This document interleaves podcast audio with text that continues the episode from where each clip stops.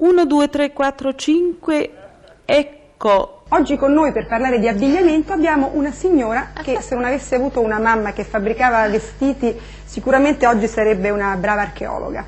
Una signora famosa per aver riscoperto il cashmere ed il lino. Molti di voi avranno già capito che sto parlando di Laura Biagiotti. Mi Come va signora Biagiotti? Benissimo. Sì, che Un po' di capelli bellissimo. per parlare del cashmere o del lino. L'ho invitata perché lei veste molto bene un tipo di donna che è forse il problema più grande della donna italiana, la donna forte, diciamo così crudamente la donna grassa. C Ecco perché lei si occupa della donna grassa? Perché ha deciso di vestire le donne grasse? Perché voglio che per le donne che hanno qualche chilo in più l'abbigliamento non sia più un problema. Questo mi sembra il dono più grande che io possa fare. qui Brevemente, tre pro e tre contro per l'abbigliamento della donna forte. Direi sia al volume, sia al colore e sia all'allegria. E direi assolutamente no alle cinture, alle forme troppo costrette e soprattutto all'angoscia di sentirsi grassi. Pezzi da 90.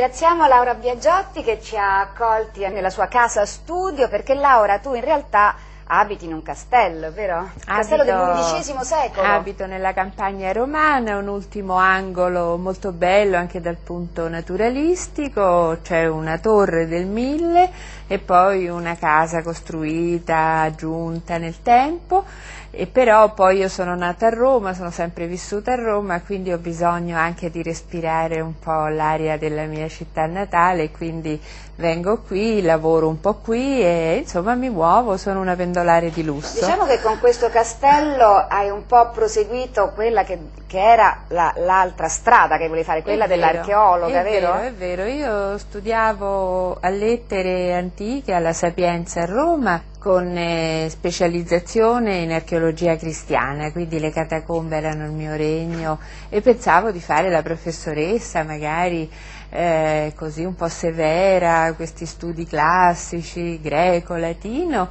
Poi però la mia mamma aveva, io sono figlia unica e Mamma mamma aveva Delia aveva un una piccola sartoria e allora io tra la moda e l'archeologia ho scelto la moda. La mamma, la mamma stata, ha approvato la scelta, la mamma? Ma sì, i miei genitori hanno sempre molto rispettato le mie scelte, è stato un rapporto meraviglioso, noi siamo, siamo stati una piccolissima famiglia, peraltro anch'io ho una sola figlia, Lavinia, e quindi credo che appunto con gli affetti più cari eh, bisogna anche trovare una sintesi di amicizia, non solo di parentela. d'accordissimo. Senti, tu che, mh, che bambina eri?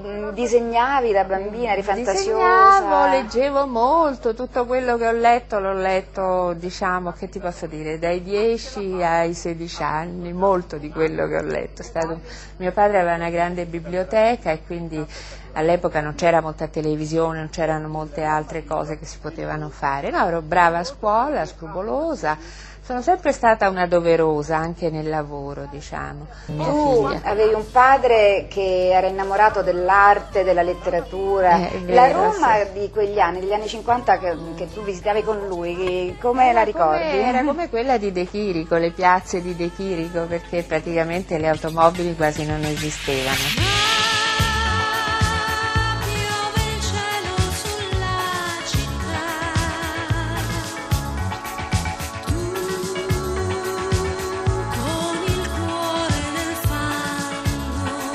C'erano pochi autobus, questi tram meravigliosi, silenziosissimi e, e dunque si andava molto a piedi, che era anche questa un'altra grande cosa, non so, Villa Borghese era veramente il nostro giardino privato, ma poi i musei, le chiese, si arrivava anche a piedi fino all'Aventino, non era una cosa così balorda e quindi insomma ecco no, la, la ricordo come, con questi vuoti meravigliosi, adesso che la vedo così piena Eh. insomma è Ma veramente un po' Quelle irriconoscibile. atmosfere di Roma le hai anche messe nel tuo profumo Roma? Ma eh, senti, il profumo Roma forse si ispira più a una Roma antica, diciamo, una Roma imperiale, una Roma aulica nella quale le donne spendevano delle cifre iperboliche, una fialetta di profumo, magari di essenza eh, che poteva arrivare dall'Oriente, tra l'altro erano chiuse in queste forme meravigliose di fiale eh, di vetro soffiato a forma di piccola colomba o di un altro piccolo animale, venivano perciò tagliate, aspirate, erano essenze vere,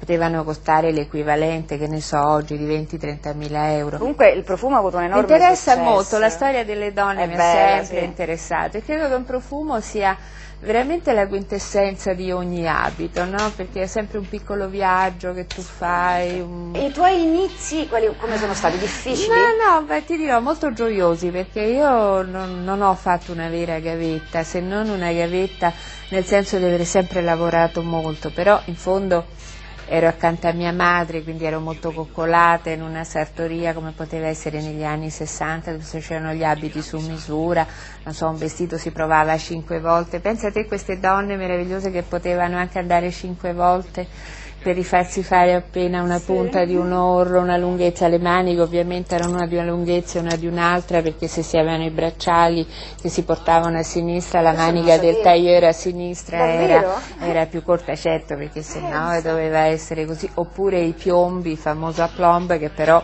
non era solo la questione che l'abito, ma c'erano i piombi realmente che stavano in fondo alle gonne perché, o alle giacche perché dovevano essere tutte perfette. Quindi questo mondo meraviglioso in cui si discuteva dei neri, perché io ho imparato a discutere del nero, non ti dico del Vuol bianco, perché neri? ci sono centomila neri, Ah. allora questo nero non sta bene con quest'altro nero. Che Ah. nero è questo? Questo è un nero blu, questo è un nero marrone, questo è un nero rosso, ma questo è un nero verde, terribile.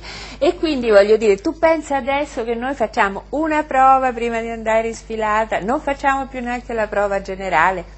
Cioè questa accelerazione che c'è, se vuoi, è giusta perché in- in- posso dire assolutamente all'unisono con i tempi che stiamo vivendo. Di contro però io vengo da una scuola meravigliosa dove appunto si poteva stare un pomeriggio a dire ma questo bianco com'è è gesso e invece quest'altro non so è opalino bianchi sono Eh, tanti. i bianchi, barattoli di bianchi così io per anni adesso non faccio più, ho conservato tutti i campioncini che mi sono capitati, migliaia, i miei assistenti quando venivano, magari ho avuto tanti ragazzi che hanno anche imparato da me, portami i barattoli dei verdi, allora arrivavano questi barattoloni che c'erano, non so, 5.000 verdi dentro, allora si stava lì con la luce, però la luce doveva essere quella del pomeriggio alle 5, mai prima per scegliere un colore.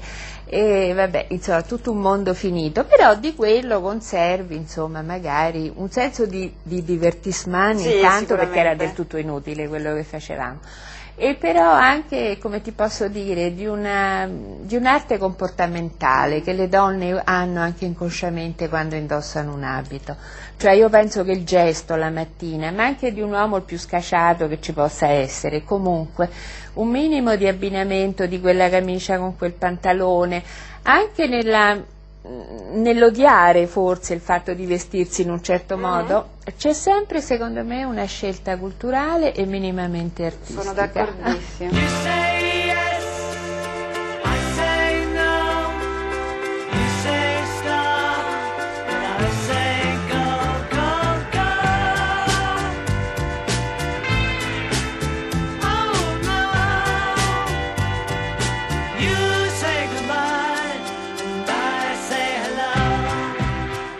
Ho le mie clienti in tutto il mondo che hanno questi vestiti eh, praticamente un archivio, ognuna di loro ha una- un museo di Laura Biagiotti.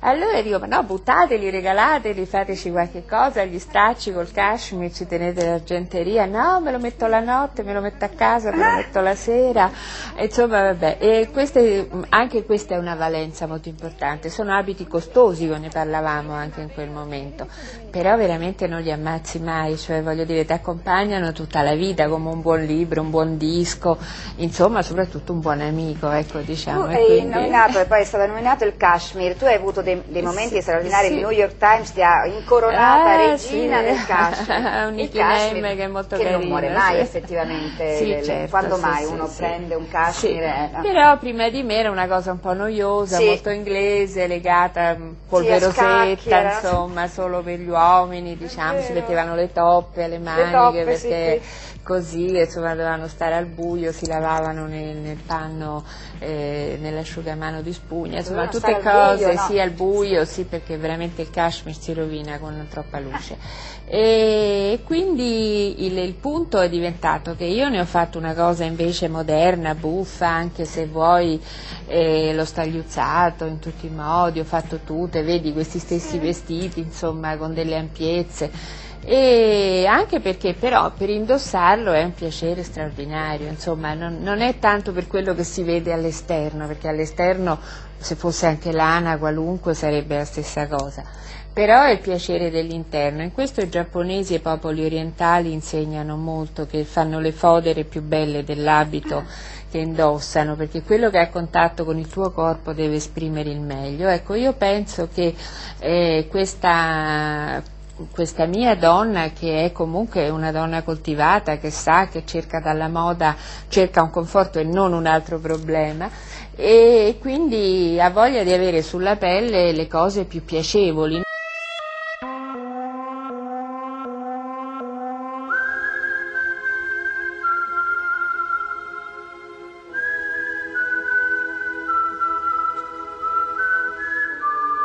Vedo che con l'andare degli anni, ed è un messaggio che mando alle tante donne della mia età che magari ogni tanto possono, non dico entrare in depressione, ma insomma sentirsi non più così alla pace, o magari ricorrere a cure estetiche stravolgenti per inseguire l'eterna giovinezza. Trovo che la, la testa funziona benissimo, questo è meraviglioso. Io ho un cervello molto più fresco e arzilletto di quando non avevo 20 o 30 anni. Certo mi stanco, la fatica c'è, eh, le scale se le faccio, un fiatone che t'ammazza, però voglio dire noi donne possiamo salvare la cosa più bella che è la nostra testa, se vuoi la nostra intelligenza, la nostra sensibilità. Poi il corpo magari lo lasciamo un po' andare, vabbè, pazienza, insomma l'abbiamo avuto bellissimo Ma sì, quando erano gli anni giusti. giusto. Cioè forse è meglio leggere un po' di più, vedere più mostre, magari imparare un'altra lingua, che ne so, saper cucinare in modo meraviglioso, avere delle- dei talenti nuovi che però la terza età ti assicuro che ti dà in modo veramente generoso.